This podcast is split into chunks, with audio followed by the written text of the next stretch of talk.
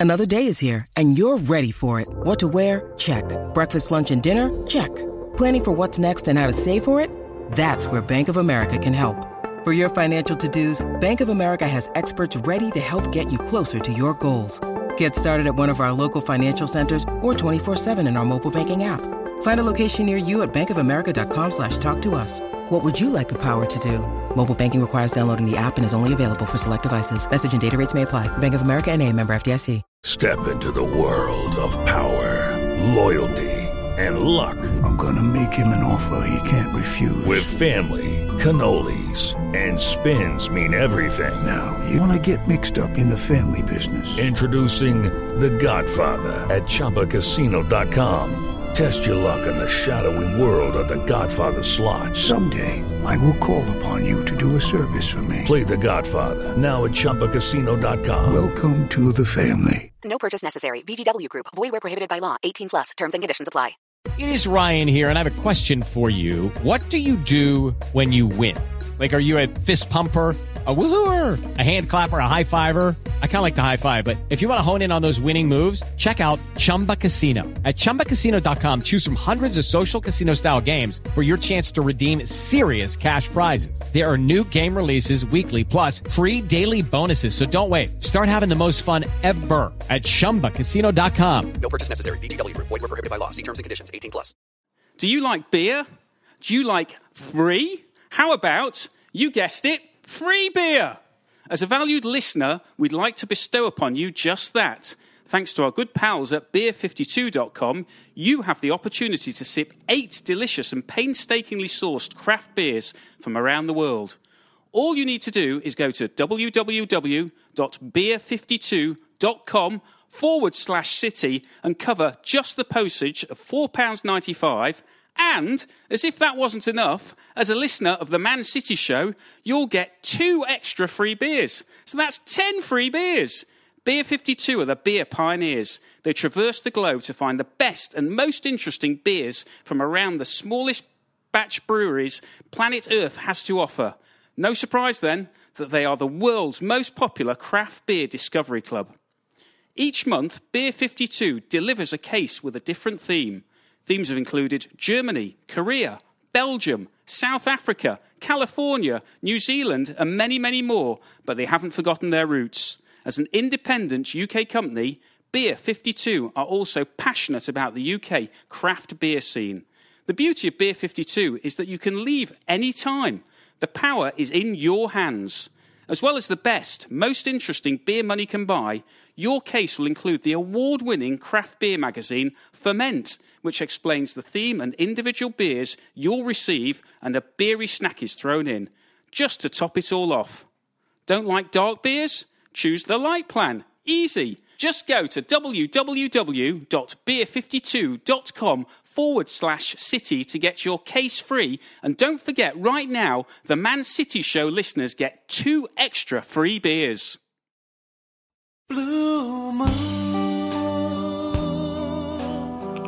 Hi, and welcome to the Man City Show. John Stapleton standing in for Nigel uh, Rothband at rather short notice, but here we are. Nigel, uh, I'm afraid, can't be with us uh, right now.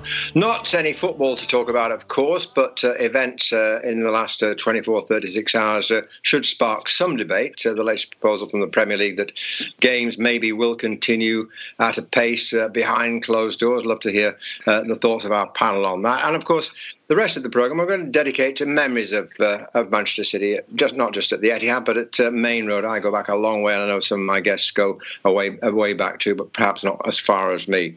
Let me introduce you to them. Uh, first of all, we've got Roger Reade, we've got Sarah Messenger, and we've got uh, Ian Lees, all City nuts uh, like myself. A very warm welcome uh, to each and every one of you. And I'm going to go, ladies first, and, and, Sarah first of all. This idea, I think, from the Premier League that um, we should see out the season by playing games behind closed doors in a sort of World Cup like tournament with the players all in, uh, there, in, in a couple of stadiums, one in London, it's suggested, maybe one in the Midlands, notably not one in the north of England, all staying there for however long it takes to play a game every three or four days or whatever, um, uh, and with their officials and, and, and of course, uh, the referees and the linesmen as well. What are your thoughts about that, Sarah? Um, well, like you, John, I think it's ridiculous. In fact, there's almost a bigger point to me, which is I think it's embarrassing how much social media traffic there's been about various permutations on how we might finish the league. And, uh, you know, look, if City hadn't won the league for 30 years and we were about to win it, I'd be devastated if this had happened and meant that we didn't win the trophy. So actually, I've got some sympathy with the reasonable Liverpool fans. There are one or two of them who must be who must be who must be gutted at what's happening.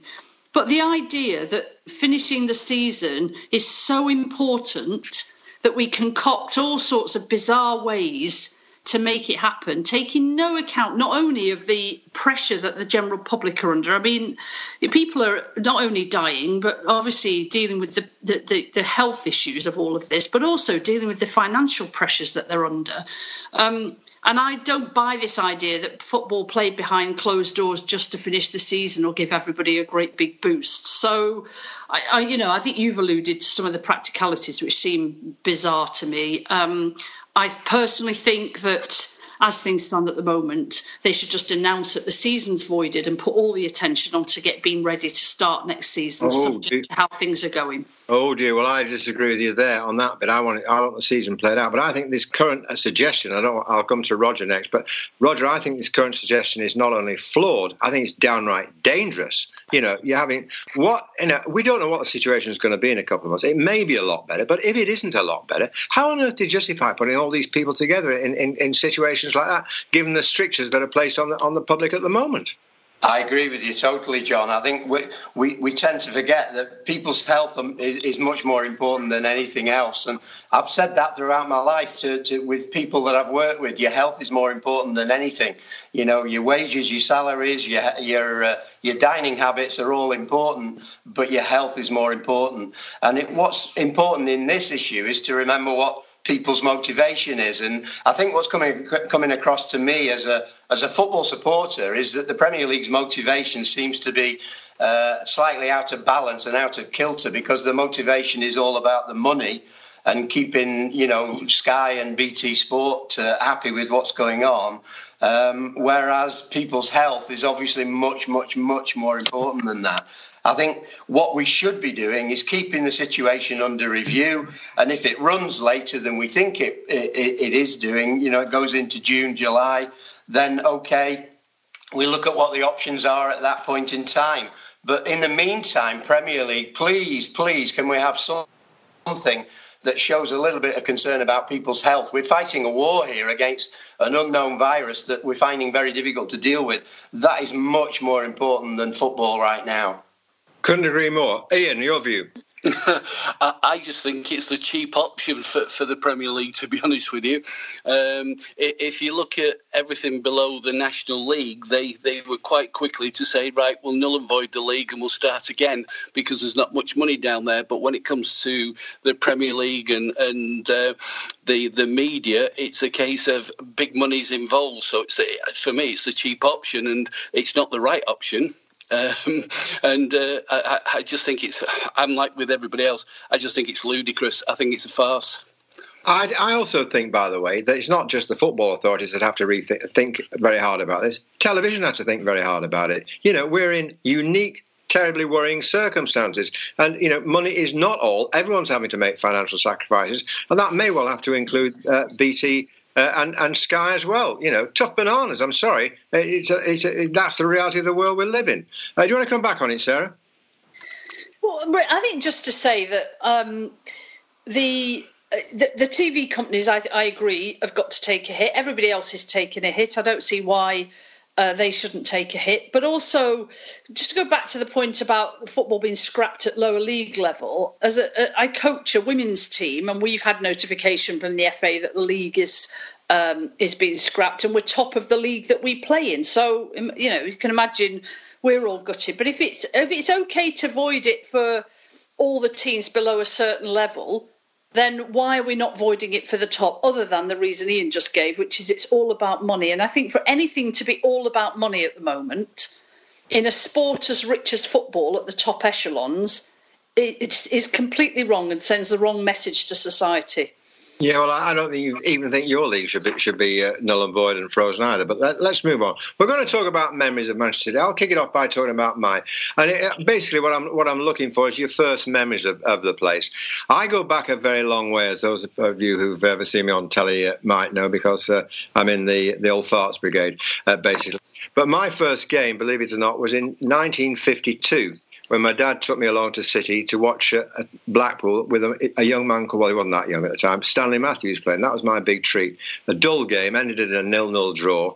I've still got, I've still, well, I haven't still got the program. My son found the program for me. One of those places, you get, it's unbelievable.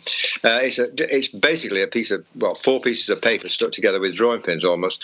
Bert, Bert Trautmann in goal, Roy Paul uh, in midfield, of course. Johnny Williamson at centre forward, Don Revie playing, Ivor Broadis playing, and Roy Clarke Clarke on the left wing. Um, I went along there, as I say, a kid of six years old. My grandfather had, had seen City at Hyde Road before they even went to Maine Road. He was there for the very first game they ever played in, in 1923, and so it was inevitable that I'd be dragged along there too. Quite a long journey from where we lived up in Saddleworth, 15 miles away, but it was at least two buses, and I can't remember whether it was a tram or, or a trolleybus that took us from Piccadilly Gardens to, to, to Maine Road, but one or the other. And it was a long journey and a, a long haul back, but never forget it uh, nil nil, even though it was a, a nil nil draw. And of course, I've, I've been going to Maine Road and, and subsequently the Etihad ever since. What about what about you, Ian? Do you remember your first trip there? Do, do you know something, John? I can't. I really, the, the, I really can't. mine's a lot sooner than yours. Having, said that, I do remember one of one of my favourite games was uh, a League Cup semi-final at uh, Maine Road uh, against Middlesbrough when we beat we, we lost it to Ayresome Park and then we, we beat them four 0 at um, at Maine Road and I walked home and I lived in North Manchester at that time in Droylsden so it was a long long way home in the wet. That's that's uh, my bestest memory to be honest with you. All right, what about Sarah, if not first game, if you can't remember your first game, I don't know whether you can. Your memories of Maine Road generally, Sarah. Um, well, interestingly, I couldn't remember my first game, um, but then I, the joys of modern technology. I, I, what I can remember is the first season that I went, which was the '72 season, and uh, I had a season ticket with my dad. This is all, you know, my dad's the person who got me into City, and the first home game of that season was against Everton, and we lost 1 0. So I should have realised then the 30 years of misery I was in for. um, but uh, actually, it's 40, isn't it? Um, so um, I uh, that, that probably was my first game, a home defeat. Um, quick summary of memories. I remember the excitement of seeing the pitch for the first time as a child, which I know is a common experience for kids, but I remember that. Um, I also remember that at the time, Maine Road had uh, about 73 urinals for the men and one crappy old toilet for the women. Uh, and there, there, there, was never a massive queue because not that many women went to the game in those days. There were some, but I remember, th- you know, that when you look at modern stadia and you think about what we put up with in the 70s. Um, and the other thing is was that we used to sit in the Platt Lane stand, and I remember bottles flying over my head as a kid and uh, some choice language as well. So th- those kind of typical memories of the 70s definitely stuck with me as a, as a kid. Yeah. I, I remember my dad, and my mother would have had a heart attack if she knew what was happening. My dad just occasionally sitting me on the tunnel wall. There's a sort of tunnel people could walk through to get to their seats and or not seats where or stand. In fact, and my dad occasionally used to sit me on the tunnel wall so I get a better view on the drop uh, uh, down one side was about 12, 15 feet onto, onto solid concrete. You know, I don't know what he was thinking about actually, but anyway, I came to no harm. And of course, the other thing, you, know, one has to bear in mind about, about the grounds in those days, apart from the condition of the pitch, which was atrocious on some occasions, there was a time when City had 84,000 people in that stadium. I think they were playing Stoke, I can't remember, maybe back in the 1930s. 84,000 people in that stadium. I mean, it's just unimaginable in, in, in this day and age. Roger, your memories of Maine Road, and maybe even your first game, if you can recall that far back. Yeah, thanks, John. Yeah, uh, I mean, great memories from you about uh, Stanley Matthews and the Blackpool game in the 50s. I'd have loved to have been there, but my first game was actually against Swansea Town, as they were called, in November 1963 on a very sunny day at Maine Road when my dad took me to the scoreboard end. And it's a good job it wasn't raining because we'd have got drenched, obviously, on the old scoreboard end. There was no cover there at all. But in future years, we went to the Platt Lane end, which uh, we used to sit on the benches just behind the goal there. And uh, they're, they're, very happy memories of walking up the, the tunnel in the corner. And talking of memories of the ground, John, you'll remember they used to have these big entrance. Um, uh, halls almost in each corner of the ground. Yes. Uh, and in the Platt Lane corner, of course, it was covered. So what would actually happen? It was like walking down a dark tunnel, and you'd come to the end of the tunnel and suddenly see the light and see the green of the grass and the blue of the sky. So it was. I always remember that walk uh, in particular. You know, coming coming out at the end of the tunnel. Um, the thing that changed Maine Road, of course, was when they built the, the new North Stand in 71, 72, whenever it was, um, because they, they eliminated two of the corner exit routes or entrance uh, routes, and uh, it just changed the ground forever. Uh, unfortunately, I think it lost a bit of the atmosphere, as you said, when they used to hold 60,000 uh, games regularly in the 50s and 60s. And um, Maine Road was really a sight to behold in, in those happy days. I, now let's move on to favourite matches at, at Maine Road before we get to the Etihad. I mean, my sort of golden because I, I, I, moved I left I should explain I left the north when I was 21 years old. So I came to work in Fleet Street in London and then, and then in television. So my visits to Maine Road uh, after uh, the late 60s were, were obviously sparse because a I was working down here b I couldn't afford it anyway uh, to go to go back a, a week in week out. But my, my the halcyon period for me was obviously the Joe Mercer uh, Malcolm Allison period. And I, I, caught a snatch of that while I while I was still in, in the north of England. Um, I, I, saw some wonderful games. I remember marvelling at you know the skills of, of Buzzer B, Mike Summerbee, Franny, and Colin Bell, and and the you know the ever gracious uh, Neil Young, not to mention uh, many others as well. So I, I, was lucky to be born into that. I was sort of my late teens, early twenties when all when all that was happening. No particular match stands out, but I just remember feeling very very very privileged that I, I, was witnessing this wonderful brand of football after a period in which Manchester City had been through a, a you know a dark time. I, I think we, the, the, worst day was a you know in, in, down in the second division the, the, against Swindon, and they had a crowd of eight thousand there. And the things with Joe particularly, uh, I, was, very fond of. I got to know for reasons I'll explain later, uh, and his and his and his wife. Uh, but you know, Joe turned that club around, and you, you matches for you lot. Let's let's start with Ian favourite match or era, whatever you. Oh right. I, will tell you what, John.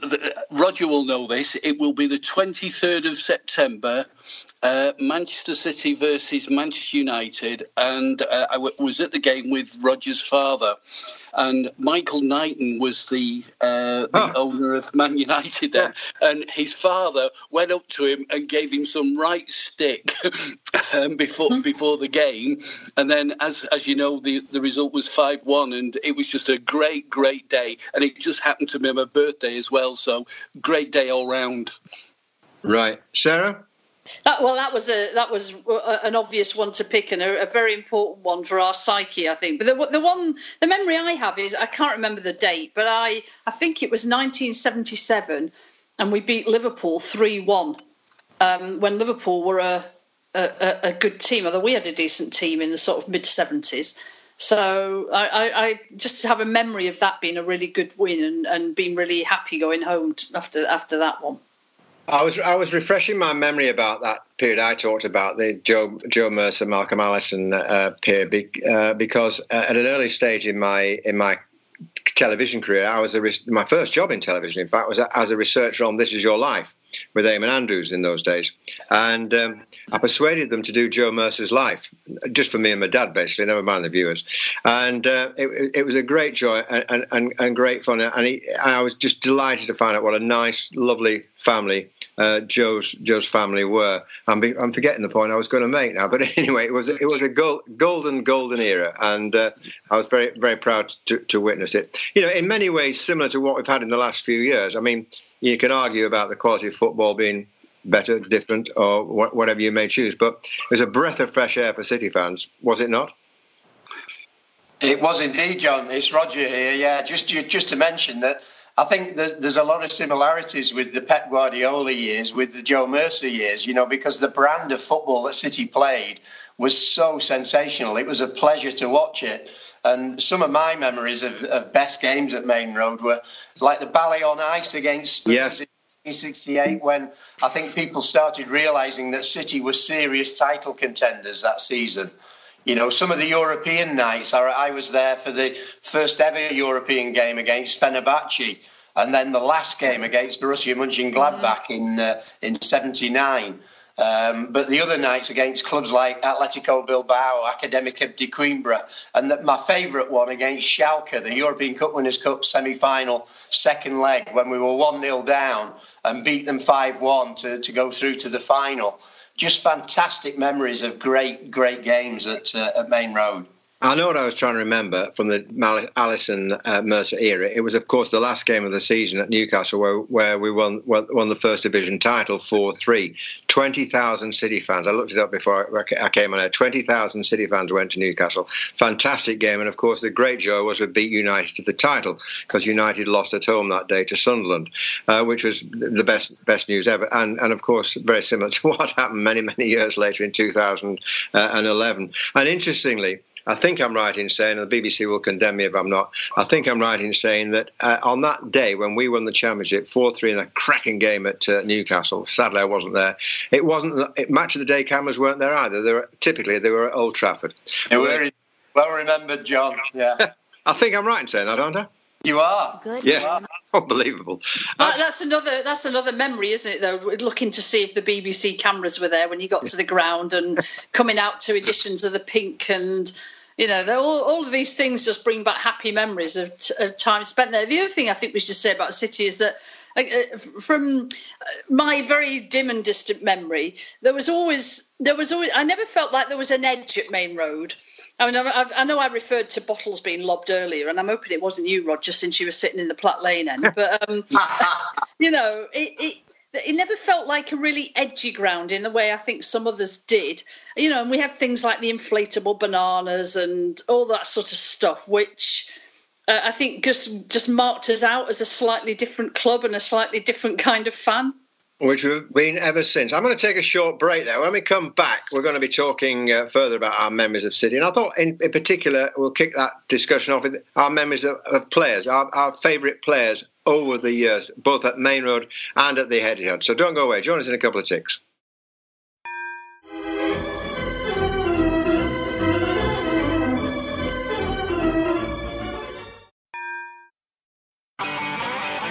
If you want an e-bike that doesn't look like it's made for the shopping precinct, something that's less Mr. Bean and more Steve McQueen,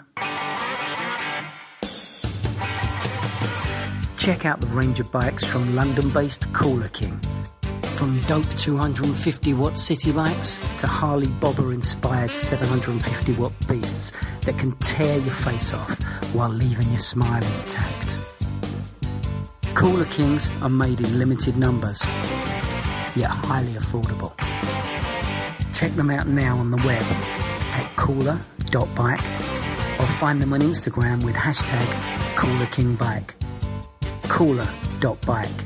E-bikes that are cool AF. Welcome back to the Man City Show. We're talking, uh, in the absence of uh, any proper soccer to watch, uh, as it were, we're talking about our memories of Man City, both at uh, Maine Road and at the Etihad. We've talked about the ground, our first visit there, etc., etc. I thought in this uh, section we'd kick off at least by talking about some of our favourite players. When I was a kid, uh, back in the 1950s, 1960s. I don't quite know why, but my favourite player was Dave Ewing. Wonderful old centre half who played in that middle line with Roy Paul, Ken Barnes at the right half, Roy Paul at left half.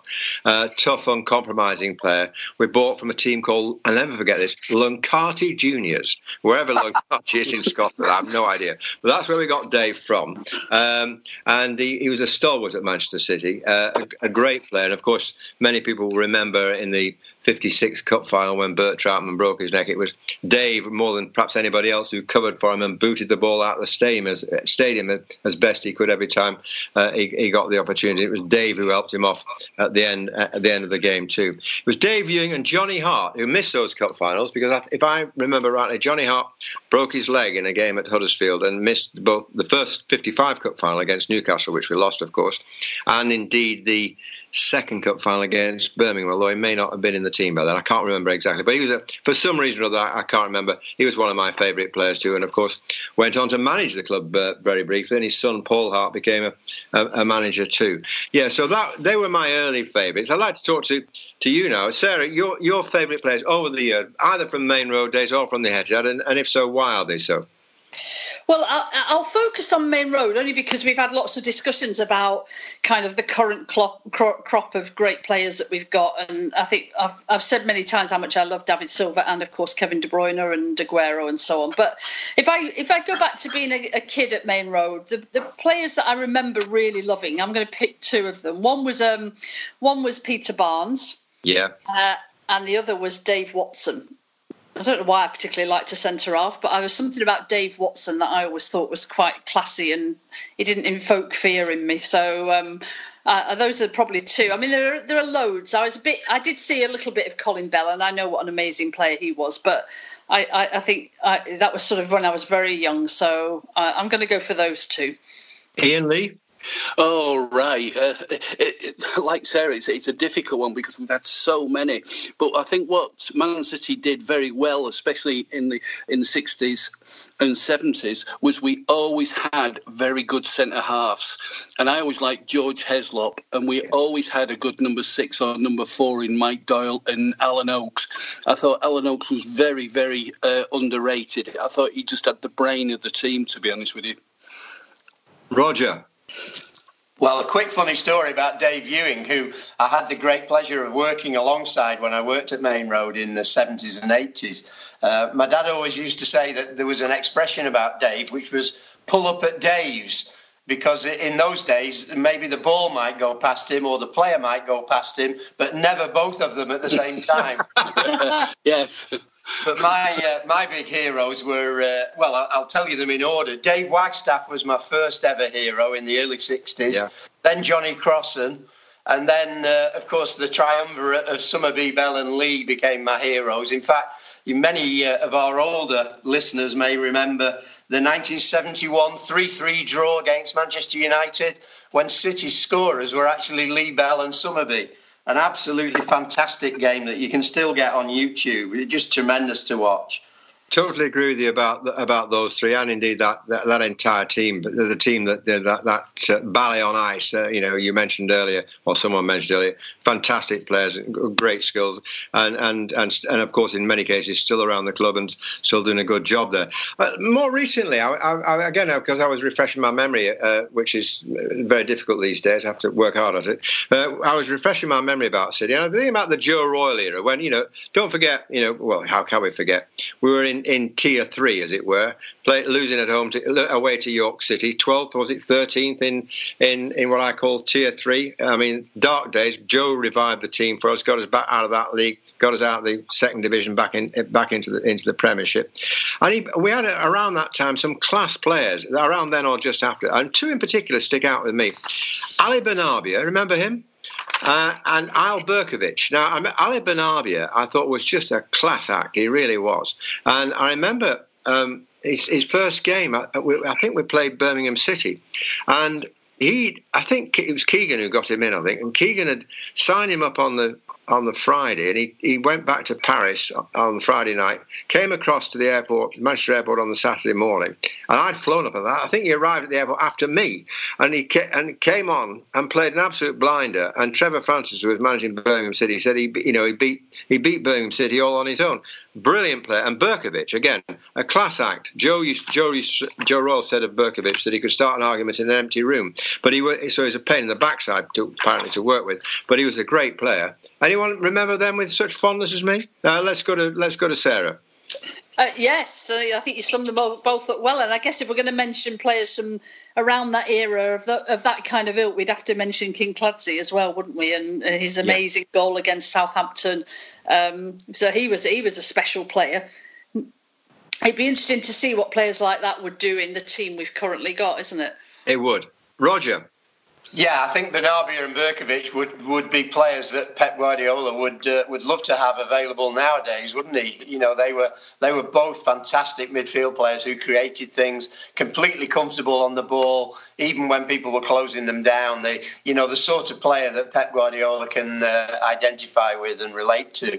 So yeah, happy times. And uh, I can remember one particular game when Benarbia played. I think we went to Hillsborough and played Sheffield Wednesday and absolutely murdered them six two at Hillsborough, which was certainly not something that City fans were betting on on the day. But it was just a terrific all round performance. I remember that very well. Ian. I think I think the two that stood out for me in that era was Kevin Horlock, who seemed to uh, produce all the plays in the team, and um, the other the other one for me is of course Paul Dickov. You, you've got to remember the legend goal, of course but he was such a little feisty player up front that you know City could do with that right now. To be honest with you. Uh, Joe Royle, again quoting Joe, became a bit of a palaman at one stage. He, uh, talking about Paul Dickov, he said he would chase waste paper, uh, and he would he would run up, he would run up anything at all. Uh, let's just move to excuse me. Let's just move to um, best favourite matches. Now, obviously, there's one game in particular, and that's you know 2011 3-2 against QPR. I'll count that as a given. But apart from that, favourite matches, Sarah. Oh, what? At either the Etihad or either, either. I'll, I'll kick you off. I'll, I'll tell you what. I'll, let's, make, let's not make favourite match. Let's most important matches. Uh, for me, the most important match is something you've just alluded to there. It was the game against Gillingham. You know that mm-hmm. that is Division Two playoff because all right, QPR when we won the league, fantastic. You know, first trophy after 30 years, whatever, all that stuff. But but for that game against Gillingham, but for the extra time, the performance of Dickov in particular, Nicky Weaver, et al., City could have become Leeds United. City were in dire financial straits. Uh, there, were, there were, you know, had we lost that game, God knows what would have happened. I think that was a, a, pivotal turning point in the club's history, and we've got to thank that team for that. I went to a reunion dinner uh, with them a few years ago. Great fun it was too, and we owe those guys a, a lot. So, uh, most important match. Let's go to Roger. In your own, your your personal opinion. Well, I agree with you, John, and uh, many people may not know, but I know there were discussions about City potentially moving from Maine Road and going to the new the new stadium, what is now the Etihad Stadium. If City had lost that game against Gillingham, there is even a possibility that the move to the new stadium may not have come off. So uh, I agree with you. The most important game has to be that game against Gillingham. Funnily enough. I was actually watching that game with Ian, who, who's obviously on the podcast tonight. And at 2 0 down, I remember nudging Ian and saying, Should we go? And he said, "Come on, no, and hang on in there," you know. And then Kevin Horlock got the con- what we thought was a consolation goal, and then Paul Dickov got us back into it. It was incredible. By that time, most of the City fans, I think, had actually turned away and were leaving the ground. Well, I was with my dear old dad, you know, True Blue, and late into his seventies, I was a bit worried, him, uh, worried about him going up a lot of steps to our seats because I, I, you know, he was, his his heart was not terrific at the time. And when we went into extra time, I had real concern for him. He was so excited, but thankfully he survived that at least. Ian, your your most important game for you. Well, I think it's going to be a full house here. It has to be the Gillingham game, and and as Roger said, he he was nudging me one side two 0 down, and on the other side of me had the Gillingham directors punching me, saying, you know, you're going down, you're not going up, and uh, I had blue arms on both on both sides, to be honest with you. But uh, luckily, the the result uh, turned in our favour, so uh, we I got my own back. I think as far as favourite games go, and I'll just uh, we're getting towards the end now, but fa- excuse me. as far as favourite games go, I have, I have to say that one of my favourites was with our son Nick, who's also a true blue, although he's never lived in Manchester in his life, but he's, he's almost more obsessive than me. Uh, I went to, went to Old Trafford when we won 6 1. I, I, have to say, I know they were down to 10 men. Jonny Evans had been sent off, but, but even so, beating Stretford United 6 1 eh, on their own midden was for me something else. And I remember turning to uh, my son Nick and saying, "Savor this moment, Nick, because you'll probably never see the likes of this again." and, and literally, we did. And of course, that coined the, the old phrase, "It could have been 10. I think Tommy Docherty said it on local radio, but it could have been ten. And it could have been 10. It was unbelievable, a great game. And, and I, I, thought we were lucky to get away with our, our, our lives because I thought the United fans would go ballistic, but I think most half of them had left anyway by the end of the game. Uh, other memories of like that from anybody, uh, Sarah? Well, I think I mean you know it's hard to top that those three that have been mentioned the the, the win against QPR, the Gillingham game, and, and the six one at the uh, at the Swamp. But um, I, I, I want to throw one more into the mix as important, and that's winning the FA Cup semi final against United um, in 2011, 12, 11, 11, 2011. Um, you know, just because I think that was the moment for a lot of City fans, we may not have realised it at the time, that we actually thought our lives might be about to become different. Because I'd lived for 30 odd years with just at moments when I thought City couldn't let me down again, they did. Um, and so I actually, and, and, because we had money behind us and we had a sense of a decent manager and a decent team, uh, for me, that was quite a turning point that maybe things were going to be different. And they were. Absolutely. Ian? Mm. I, think for me was the FA Cup final against Stoke, the first one. Uh, I think that was uh, the, the, the pinnacle point for the for the new era, where we you know every season we must win a trophy. Um, Yaya, scored a great goal early on, and, and I just for me, that just turned Man City into uh, into a world class team. Then I never looked back, to be honest with you. Um, other than that, my other favourite game was the 10-1 of uh, against Huddersfield Town. Oh yes, poor, poor Huddersfield, poor old Huddersfield. I had a soft spot for Huddersfield. I used to go there when I was a kid with my mates because we lived halfway there, of course, in Saffron. I used to go to Huddersfield when I wasn't watching City. Well, just a final word about about our favourite personalities. Obviously, Joe Mercer, Joe Royle, amongst my favourites because I got to know them and, and uh, uh, I got I'm very fond of both of them. But also, uh, dear old dear old Bernard Bernard Halford, no longer with us. Uh, Mr. Manchester City, a great loss uh, to the club and, and a fantastic servant. Uh, anybody else? Favourite people? Favourite personalities? Uh, Sarah. Yeah, well, the one I'm going to mention is Big Helen because I remember her as a kid. Uh, ringing the bell outside the Manchester Royal or Manchester, yeah, and and sitting at the opposite end of the ground to me, so she would have been in the North Stand, I think, uh, mm. right, right behind the goal. Um, and so she was, you know, she was a personality of the day. So I, I, that's who I would pick, I think. Roger? Well, I, am with you. My my old boss when I worked at City was Bernard Halford. He was absolutely terrific as club secretary. I think unfairly over the years, I think he's he's had a bit of stick from City fans, but he absolutely loved and adored Manchester City, and he did absolute miracle miracle perform miracles for City in the early 80s when City was struggling financially. I think it was Bernard that kept the club afloat. I really do. I think there's that much credit is due at his door, and he was such an inspiration for me in my career as well. Other people that I can mention very quickly Stan Gibson, of course, the legend uh, of Stan. Stan was a fantastic fella to work alongside. I loved every minute of the conversations I had with Stan when I worked at, Maine Road. Roy and Kath Clark, who ran the social club for many, many years and, and helped us with the junior blues rallies that we ran in the 70s people like I've mentioned Dave Ewing and Ken Barnes, you know, behind the scenes. Tony Book and Glyn Pardoe were fantastic to work with. There's so many personalities that I could name that, uh, you know, they were just wonderful, wonderful people. And I think I think there's something to be said about having a city personality. They're basically nice people. I think it was Steve Fleet used to say it's very important to be nice, but it's sorry, it's very it's nice to be important, but it's much more important to be nice. And I think that's the sort of personality that City people have got over the years. I can't think of a better note to end it on. Uh, thank you all very much indeed, Roger Reade, uh, Sarah, uh, Andy, and Lee. Thank you all very much indeed for your contribution. Uh, that was uh, the Man City Show, and thanks very much indeed to you, all of you uh, at home for listening. join us again next time. Thank you. This is a Playback Media production. To listen to all our football podcasts, visit playbackmedia.co.uk. Sports Social Podcast Network. Judy was boring. Hello. Then Judy discovered chumbacasino.com. It's my little escape. Now Judy's the life of the party. Oh, baby, Mama's bringing home the bacon. Whoa. Take it easy, Judy.